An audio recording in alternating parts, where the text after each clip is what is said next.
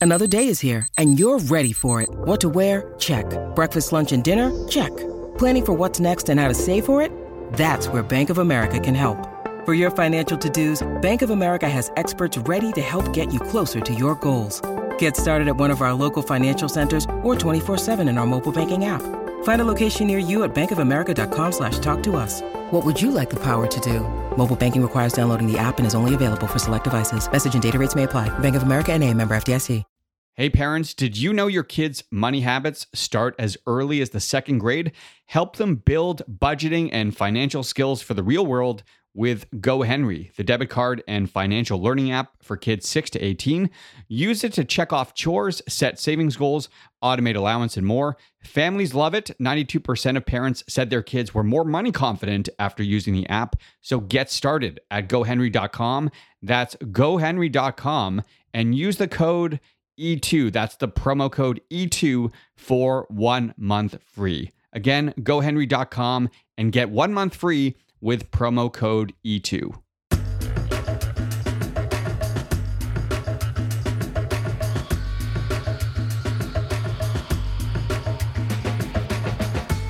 This is E2 Entrepreneurs Exposed, where we speak with all kinds of founders and creators doing amazing things in business and beyond.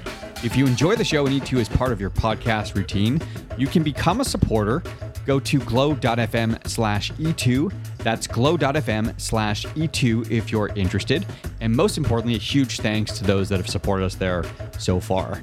Today on the show is Lloyed Lobo at Lloyed Lobo on Twitter. That's L L O Y E D. He is the co-founder and president of Boast AI, a fintech platform that automates access to billions in R&D tax credits and government funding to help innovative companies fuel their growth. You can also find Lloyed featured in Forbes, TechCrunch, Fox Business, VentureBeat, and more medium du jour, let's say. Okay, in this one, we discussed Lloyed's very scary brush with COVID 19 back in January, the company's recent $23 million Series A round, and why Lloyed decided to pass on even more cash, the business trope of, quote, company culture fit, and why Lloyed hates that so much, startup culture in both Canada and the US, and how they differ, and so much more. So, with that intro over and done, let's get right to the show.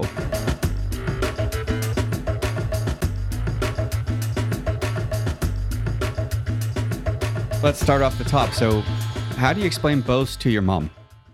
Definitely. I think the easiest way to explain Boast to my mom is there's billions of dollars in government funding, but the application process is complex and nobody wants to deal with the government because they're afraid of getting an audit. And we streamline and automate that process so people can get more money faster to grow their business. So, grants, SR&ED credits, uh, all of the above, R&D tax credits, government incentives, yeah. and AI is the tech that bolsters all this. Exactly, exactly. Because the thing is, you know, typically what happens is you incur a year of expenses. At the end of the year, you talk to your tax accountant if they even know these incentives exist in the US or Canada. And um, and they go through a proctology exam asking you as a company, tell me all the work you did in the last year, all the documentation and all of this stuff, right? And we integrate with the company's technical systems and financial systems to pull that data in through the year. So we're not looking back. And it and and that way we can get them the maximum amount possible. We can identify what qualifies proactively, we can claim it, and we can finance those credits. Is this frictionless from an integration standpoint? The fr- integration is frictionless uh, with the integrations we do have. Like it's like authenticating with Jira or GitHub or QuickBooks or whatever. Mm-hmm. Sounds like a So no-brainer. How many companies are you powering at this point? Um, I think a thousand or so. And how Right, much and, have you uh, recovered in terms of tax credits, R and D, et cetera? Uh, over 350 million. Wow. So it's a lot, a lot of, a lot of money. And then we've been growing really fast. You know, we bootstrapped the company through last December, and then we, you know, raised money. Went from 30 people to 100 people. A lot of stress, but a lot of good stress. We've been doubling growth and revenue year over year. While we incorporated Boast AI in 2017, prior to then, we had a consulting firm called Boast Capital, which was doing R&D tax credit consulting. And in parallel, my co-founder and I we worked on a number of other projects. We did an AI for customer service that failed. It was built on top of Zendesk. Then I went on and um, did an AI for sales product, uh, and uh, that also failed. And then after those couple of fa- failures in the AI space, when Alex and I said, "Hey, you know what? We have this consulting firm, so you got good validation, at least that customers want a better solution. Why don't we just build software and move them over?" And so 2017 is when we incorporated Boast AI. So you know we did we did things manually at you know uh, pre Boast AI. The way I learned from my experiences was that customers want an outcome. They don't want your fancy software. They don't want AI. They don't want dashboards. They want an outcome. Your job is to get them that outcome. Um, and your first phase in the validation phase, I mean, you you can't be putting effort anywhere other than getting them that outcome, right? If you have to augment it with humans, you augment it with humans. Whatever possible, get them the outcome. Your job, number one job, is validation, right? Phase one. Then then you go to phase two. Phase two is sort of product market fit. Product market fit, ideally half a million to a million. Here, your North Star metric is retention. And I'm speaking from a B2B perspective. Mm-hmm. Customers are paying you and they're retained 100%. You got 100% NRR net revenue retention. Your NPS is very high, over 50. And, and customers want to keep coming back. So now you got product market fit. So you focus on one goal, right? Validation, get people to pay you and try it out and validate that you're solving the pain point. They're happy. Phase two, product market fit, half a million to a million in revenue. You've got high retention, high NPS. Phase three is product channel fit. And product channel fit is identifying one repeatable, scalable channel. For you guys, what does product channel fit look like? Definitely. For us, Product Channel Fit, we build a massive community. We run a community of 110,000 subscribers called Traction. Um, through the failures, we started doing these pizza nights, and more and more founders would come every time we do these pizza nights. And that blew up into a conference and then turned into a community. And now we do like two live webinars a week, dinners in different cities, conference. Next year, we'll do three big conferences. So it turned into a community. And our BD people were more like sort of community managers. They would go out and like share advice. And I have this fundamental belief that fall in love with your customer and make them successful beyond your product or service. If you build a community, you will not become a commodity. If you build a community, you won't be a commodity, mm. right? Effectively, like, you know, similar to Nike, right? And I'm not comparing us with Nike, but look at Nike. They sell shoes. Shoes is a commodity. But Nike never ever says, "Oh, these are the features of our shoes and why it's better than Reebok." Mm-hmm. They highlight innov- they highlight athletes and athletics, right? And that's what that's what we've done with Traction. Is like, yeah, we can tell you why our software is 10x better than the market. We get you more money faster for less time and risk. It's proactive, blah blah blah blah blah, right? Um, you don't have to wait to get your money from the government. We can talk about all this stuff. But really, why we do this community is because we're highlighting innovators our mission at Boast is to enable innovators to become successful by giving them funding and resources. And so we highlight innovators. We bring the top innovators from like Twilio to Shopify and everything in between to share learnings on how they've become successful with our community. And through last year, 40 to 60% of our leads were coming through referrals. And, uh, and so we have this title called business development. Now, this year, and 40 to 60% is huge, man, mm-hmm. to get through referrals, through word of mouth. This year, we started adding salespeople and sales development reps. And very quickly, it's become a third, third, third, like a third inbound, a third referrals, a third to 40% coming from sales development. And sales development is really kicking it. And and you know, you, you can't do great sales development if you don't have a brand or community, right? Then it's just noise. Oh, I'm spamming people. But because distraction stuff happens, two webinars a week, people are seeing us, um, then it adds to that sort of flywheel. Yeah.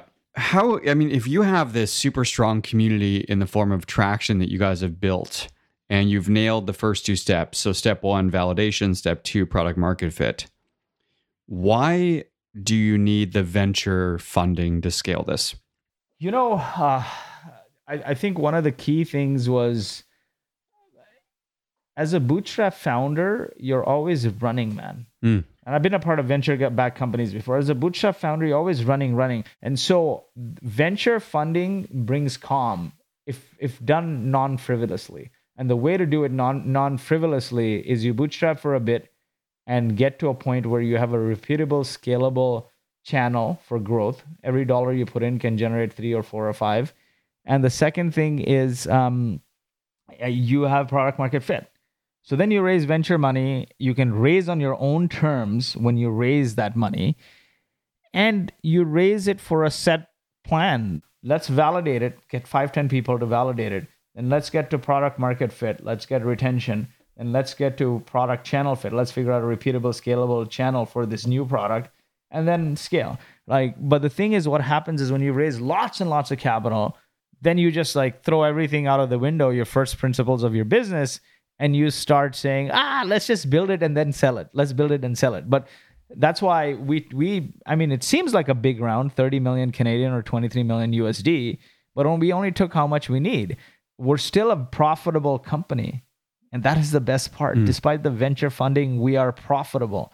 So we didn't take obscene amounts of money. We took 30 million Canadian or 23 million USD, just enough so that that we can, you know, run the company with for the next couple years. Yeah, so let's dive uh, a little bit deeper into some of this. So, starting with the first thing you said, quote, venture funding brings calm. And it makes complete sense what you're saying. But the flip side of the argument is that, you know, you have a bad experience, you partner with the wrong VC firm, and then you've committed to this growth plan that you can't execute and you're answering to x number of vc partners board members et cetera your stress levels through the roof and you just fall flat on your face. So, what's been your experience with all of that? Does it resonate with you? My biggest learning is if you treat people like a transaction on the way in, they're going to treat you like a transaction on the way out. A lot of founders look at lots of mar- money in the market right now. And ultimately, business fundamentals still hold true, but the current market is based on demand and supply if you optimize for the transaction and keep saying, oh, let's go higher and higher and higher on the valuation, let's take more and more and more money, once some major roadblock hits, either they're out of there, they're not going to fund your next round, or you're out of there as a founder. And that's that's what I've seen through companies happen. And I think the most important thing is to optimize for the relationship. Relationships transcend companies. And so we took money from just one investor. Just to give you an idea of the boardroom conversation, you got one VC, you got one independent board member. In the summer, a couple months ago, we got thrown into the mix for a Series B round. We weren't really raising, we didn't need to because all our execs started in May. But there's just so much inbound, right? So much inbound. 21 VCs, top tier VCs chasing. So we're like, okay, maybe let's run a process. And through that process, we realize that if we raise this money right now, um, it's good. It's going to sit on the balance sheet. You get lots of money. But what that's going to do is going to make our new execs feel like they're running with a gun to their head, committing to some obscene number next year. I think it was brave of my co-founder and I. We punted the raise in in the middle. We emailed 21 VCs on a Friday and we said, "Hey, you know, uh, thanks for all the time. We really enjoyed the conversation. But uh, based on internal discussions, we feel that we have enough money in the bank and we're not capital constrained. We'd like to, and our a raise right now would just make it seem like make our execs feel like they have to run with a gun to their head. So we're gonna we're gonna let a few initiatives play out for the next six to nine months, and and let's stay in touch for next year man, that triggered like massive FOMO. Our board members started getting emails and whatnot, like, oh, did these guys preempt a raise and this and that. But you know what? Having a calm board of mature people and one VC and one independent board member, they're like, guys, like, punt it. Who cares? Like, we never told you to go on this raise, right? It's inbound. You're entertaining inbound. You know, don't feel FOMO, right? If for good companies, money is going to be there. We did our Series A. Then after that, I got COVID and um, you know my whole family got covid and everyone was fine. Jan 2nd roll around i wake up unable to breathe. I'm coughing blood. I'm hospitalized. My lungs are shot. I'm on oxygen. Man i cried that time. I was like in tears and i'm like what have i done right? Like it's you know, it's it's not the money in your bank; it's the people around your tombstone that matter the most. Okay, so And I was like- hold on with that. So just just so I get the timeline straight, this is post Series A from Radian, right? You've already locked down that round. Yeah, Okay, so what you talk about, I mean, the idea of venture funding bringing calm. The irony here is that you went through this process. You raised the 23 mil. You bring on Radian. You, you boot out or you punt the, the Series B. And then you land on a hospital bed with COVID. let me tell you the timeline. We did the Series A, then I get COVID in January, Mhm. and and um, so I'm I'm in the hospital bed. My I'm on 24 hour Zoom.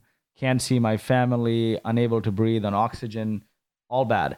Um, I, I my lung capacity came back to normal, probably normalish in May, but I came back from the hospital. I said I'll spend more time with my kids. I started. I started, but then we went on this hiring rut, and I forgot what I went through a little bit, Mm. and and I and I started like you know working again, um, which was fine. I still had a balance. I I do sort of um, camping with my kids, indoor camping because we can't leave, and all that stuff. Still did it, but then the fundraise happened.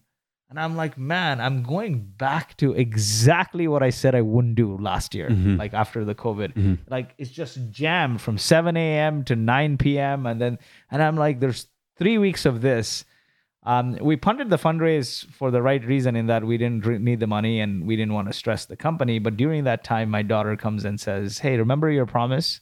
And like why are you doing this? Mhm. and then if it is to take care of the 100 people why don't you just get a job with another founder who also equally cares for his people? Um, so just a lot of uh, realizations happened around the same time uh, that was very coming but it takes a lot of bravery from the board from the founders to punt a fundraise like that. But the, the other thing also is we came from this bootstrap dna we'd been a part of venture backed companies before. Um, if you raise money and you don't have a plan to spend it based on first principles you're gonna blow up right? Like i mean the current market is an anomaly. This what's happening right now with like companies getting few hundred million dollar valuations on less than two three million in revenue is an anomaly right? You don't know how this is going to play out in two years. If you want to build a business for the long haul and you want to keep your customers happy you got to treat it like a relationship and take money when you need it and how you need it. And also some markets man adam they're not winner take all right? We're in this we're the uh, sort of at the intersection of we're at the intersection of uh, fintech and tax. It's not a winner take all market. The big four has been doing it for decades. They're not going away. Yep. right there's th- there's hundreds of consultants. We're in a fragmented not winner take all market. Accounting and tax is not a winner take all market. We want to be the enabler. We want to be a solution that the big four will use and accounting firms will use to service r&d credits to their clients and and customers will use. When you talk about building this business for the long term, right? G- given the fact that it isn't a winner take all market, and given some of the other goals and objectives that you've mentioned and you've written about online, for example, uh, focusing on impact, building something timeless, uh, giving people a solid purpose, all of these things that are kind of not anti Silicon Valley, but in a way, very progressive values, very progressive ideas for a guy at the helm of an AI company. How do you square those two things and how do you make it happen? our mission at boast is to enable innovators to become successful and change the world every dollar spent in r&d returns 20 in new economic activity. And this this is published stats. In the last 15 years though more than 50% of the fortune 500 companies have evaporated because they haven't had an effective way to innovate right? The the larger the company innovation gets stifled silos etc so if you're falling in love with the customer and the problem, which is why do you need R&D credits to capitalize the business, to then fund innovation, to then accelerate innovation? So really, is the goal getting R&D credits or is the goal accelerating innovation? Well, our customers want to accelerate innovation. So R&D credits are beachhead. We're collecting technical and financial data real time through the year, stitching it, automating the process or streamlining the process of getting R&D credits. But now we're like, okay, I've simplified the R&D tax credit or SR&ED claim process, but wouldn't you be happier if you got the money sooner. So we're launching this new product which says for every quarter or month you spend in R&D, we'll give you the money now so you don't wait to file it with your taxes next year and get it from the government. So 16 months sooner. But now that you have the money and I have all your data, can I not then based on that data unlock more value for you like what projects you should invest in, what projects generate more ROI or who you should hire? Things like that, right? And that's what happens when you fall in love with the problem or the customer. Your solution and your feature set keeps evolving. Did you have this kind of clarity with automatically and some of the other startups that failed? Like, what do you attribute those failures to, and what have you learned? I think the key key learning there is customers want an outcome, and it's very important for you to validate with a small group. Like Paul Graham from YC says, do things that don't scale when you're starting up. The definition of doing things that not don't scale is literally that. Talk to handful of people, get them to try it out, preferably pay for it, and then keep getting feedback until you can launch. But if you go and launch a, a product led company on first go and you get thousands of people who have a bad experience, then the reversal will fail you. Yeah. Do, do you feel like you have a unique perspective um, relative to other founders in Silicon Valley, given the fact that you've spent enough time in Canada? You were essentially, uh, you grew up in Canada, right? And then you moved to the US and now you have this experience down in, in the Bay Area. I don't attribute my learnings to Canada or anything else. So I, was born and raised in Kuwait. Then in my teens, moved to Canada after the Gulf War. A few years after the Gulf War, uh, I did engineering in Canada, and pretty much uh, my second job took me to the U.S. My girlfriend got into med school, now my wife uh, in New Jersey. So I moved there, worked in product at a startup there. Then she got her residency at Drexel in Philly. I went and worked in growth at another startup then she got her fellowship at Stanford, so we moved to California in 2011, um, and I started working on my own project since. So I don't know if it's unique perspective being in Canada versus the U.S. Um, I, I, wouldn't call it that. I think it, it's the, my perspective is all formulated by doing stuff and talking to other founders, like just just learning by doing. Um, Canada has great engineering talent. I think at the time when I moved to the US, Canada lacks a lot of go to market talent. That's good. It has great engineering talent, but the go to market expertise is not there. But it will happen now, right? In the next three, four years, because a lot of people coming out of Shopify and Ada and all these other unicorns that exist in Canada now, Thinkific and so on, right? Like if Boast you know goes IPO, imagine the number of people that'll get out and start companies because they've seen us from the ground up. That'll happen. 10 years ago, Canada did not have that. So honestly, I feel all my connections came as a result of being in Silicon Valley for the last 10 years, for whatever it's worth.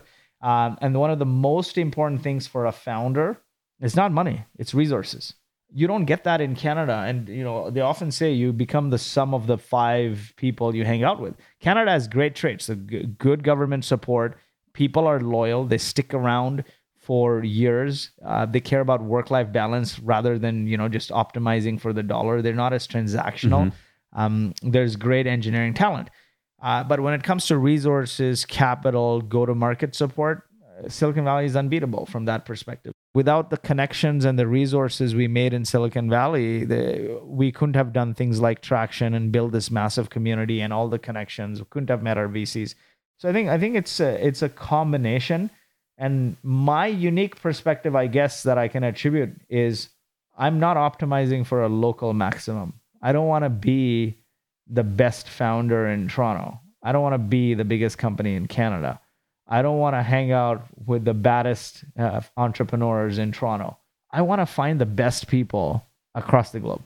What's the type of culture that that you want to build for Boast long term? And do you feel like you know the 60 plus employees that you have from canada uh, is a differentiator in terms of building that culture you know culture is set by the first few people and your job as you hire more and more people is make sure that there's value alignment mm. when things fail is because you bring on people who align with the outcome of the company as it pertains to their stock options and their personal mm-hmm. growth but but not when they align on values, right? that that is a key thing. It's it's very very important to write down your values. I know this sounds like bullshit, but this is the reality of the situation, right? You got to write down your values, and the people you hire every time, you got to benchmark them against those values. You got to score them against those values. I can't say how important enough how important this is. There's three things people innately care about. There's some people who care about control. All they care about is like having the buck stop with them. They care about control. Uh, there are people who care about money, and then there are people who care about impact. Now, people will often say, Oh, I care about impact.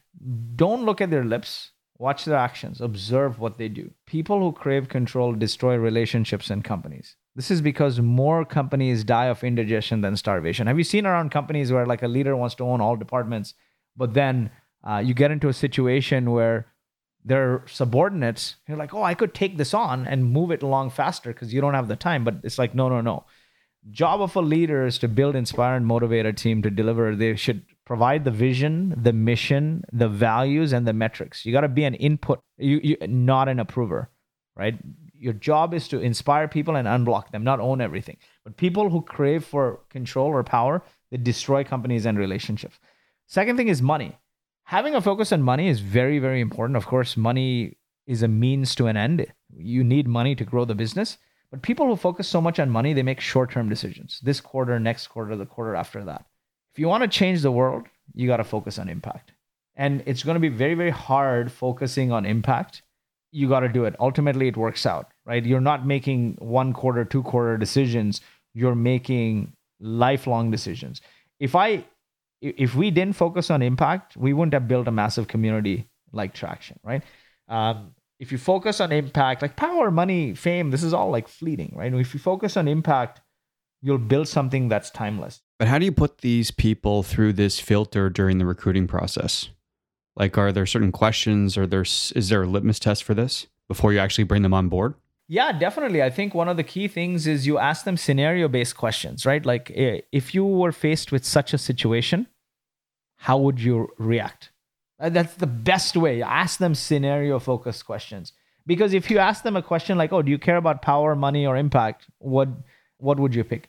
Hundred out of hundred people are going to tell you, "I care about impact," right?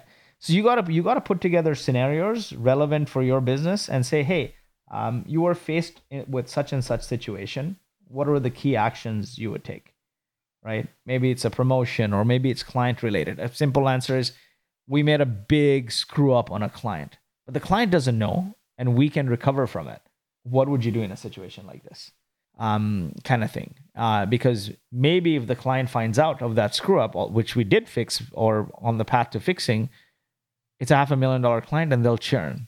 So what would you do in this situation? Those kinds of things are, are like really really important asking those questions. Or um, you're in a situation where a team member or an executive did something really wrong what would you do in such situations? So those are important questions. You ask scenario based questions to understand people's values. And when you ask those scenario based questions, you can also see if they align on values. See, I don't believe in this concept of culture fit. I think culture fit is the biggest bullshit trope in the history of business, right? I literally I hate the word culture fit. So many companies use it, right? So many companies use it. It's become a disguise for bias and gatekeeping to leave people out. Uh, you can't you can't build a fast growth company by only hiring those who are just like you or you know the, this whole age old beer test, right? You got to work with people who bring new culture, new values, align on values, but let them bring their own personality, let them bring their own culture. Like personality doesn't mean culture fit, right? Alignment on values is what it should be because openness is the biggest and most indispensable enabler uh, of growth. And so in that interview process, you got to find for values. This idea of openness as an enabler for growth. So you've you've talked uh, about and been very open about your your um, experience with COVID, and we touched on that earlier. And, and th- thank God you're on the other side of that. But you've also mentioned you know, battling depression in the past, um, your company failures, what you've learned from losing a child. Can you talk more about the idea of openness as an enabler and what you've been through? I always say, never let rejection or failure rule you. Let it fuel you. And I've seen this. I, I don't know what it is, and I think it's my it's my mom saying, "Keep my son grounded."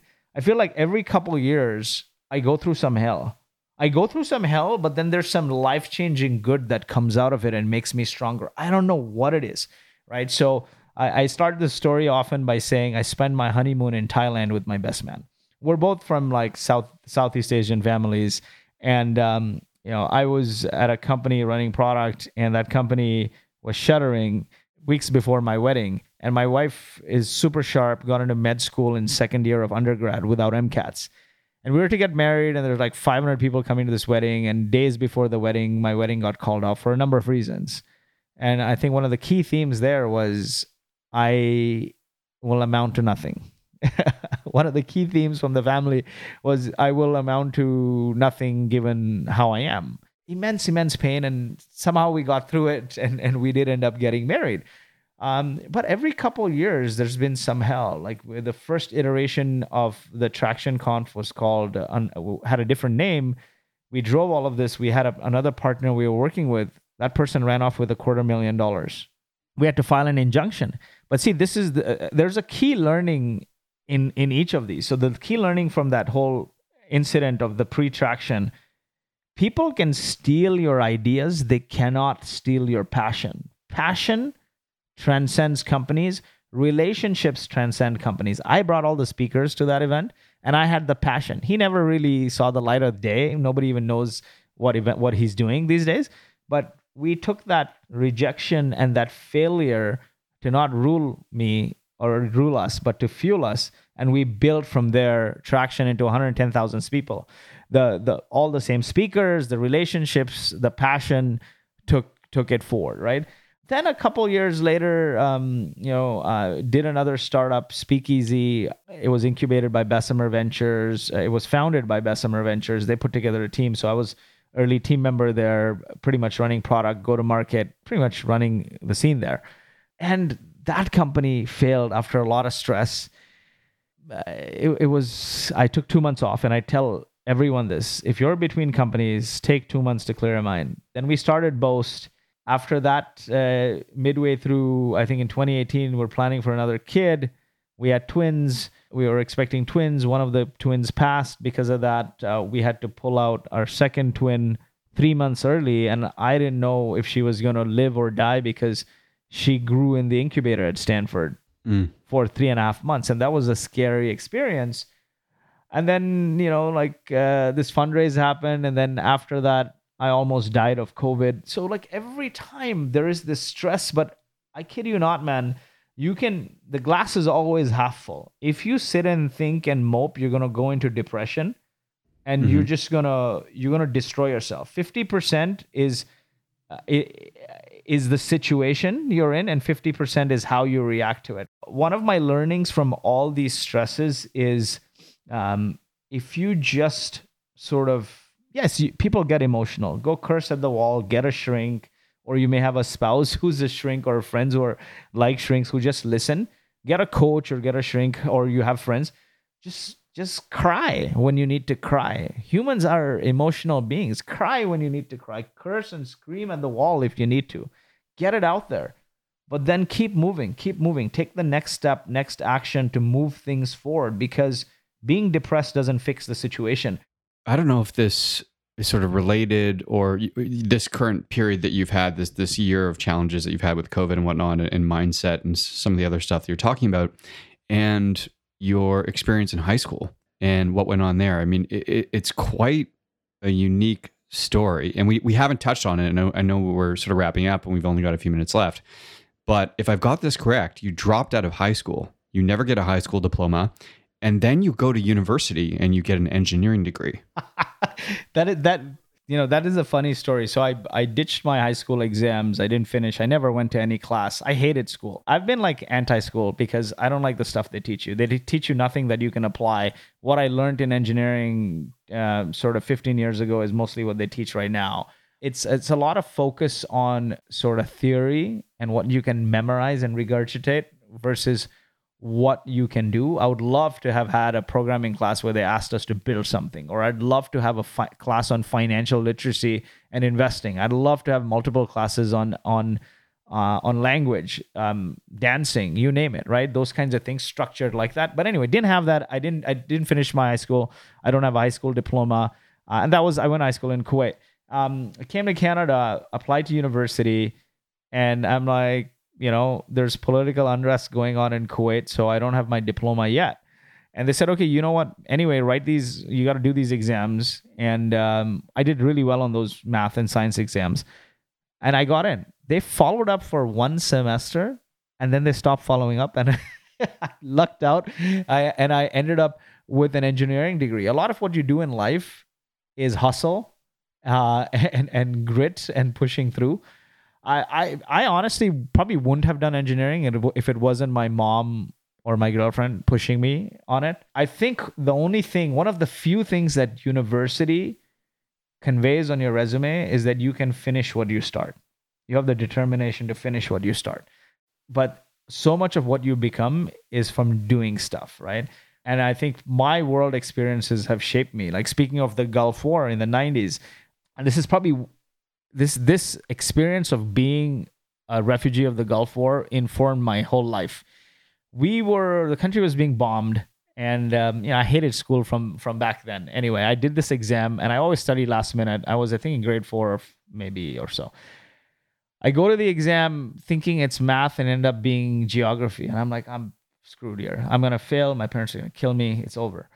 And uh, a month of summer rolls in, and I get a my mom wakes me up and she's like, the wars broke out in Kuwait. Iraq is in uh, no school. The first, my first thought as a nine year old is like, yes, I'm not gonna get grounded for failing this exam. But then like things started to sink in, and it was scary. Everything was getting bombed, and, and so we were in these refugee buses going, and everyone was under a lot of uncertainty. Right? You don't have a currency anymore. You don't have a house anymore. You don't even have a passport anymore, probably and you don't know if you're going to live or die. So you're going from Kuwait to Baghdad to Jordan, living in these refugee camps.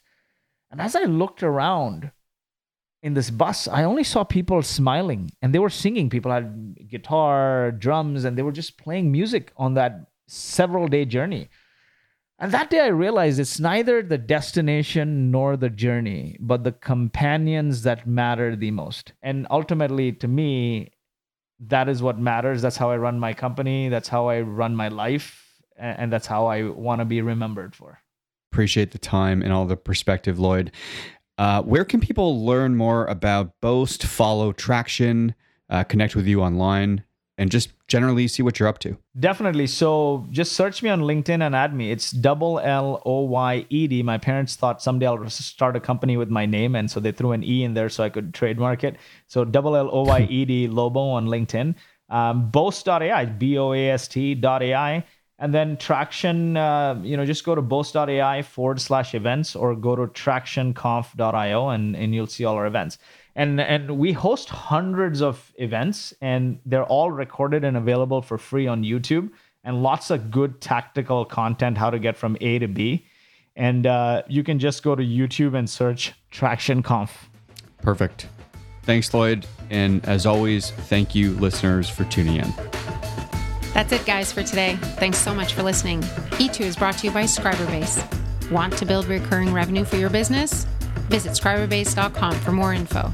If you enjoy the show, download, share, or subscribe wherever you get your podcast. You can also visit us at glow.fm slash E2 to become a supporter. Until next time, make today count with whatever it is you're working on.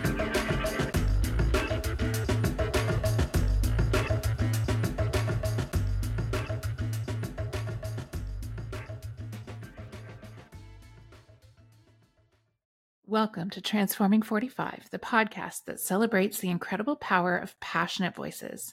I'm your host, Lisa Boat. Join me in conversation with heart led humans who share their deeply personal stories of transformation. Transforming 45 is here to uplift, connect, and remind you that it's never too late to write your next chapter. So get ready to be inspired, empowered, and transformed.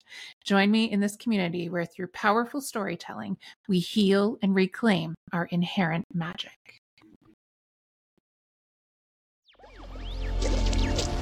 Electricast. Hi, I'm Mark. And I'm Peter.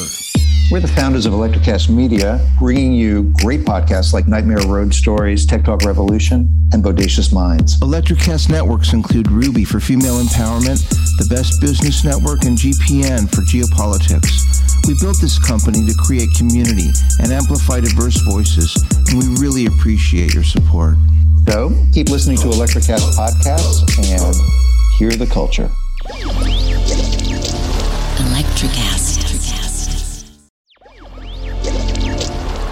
Electrocast. Electrocast.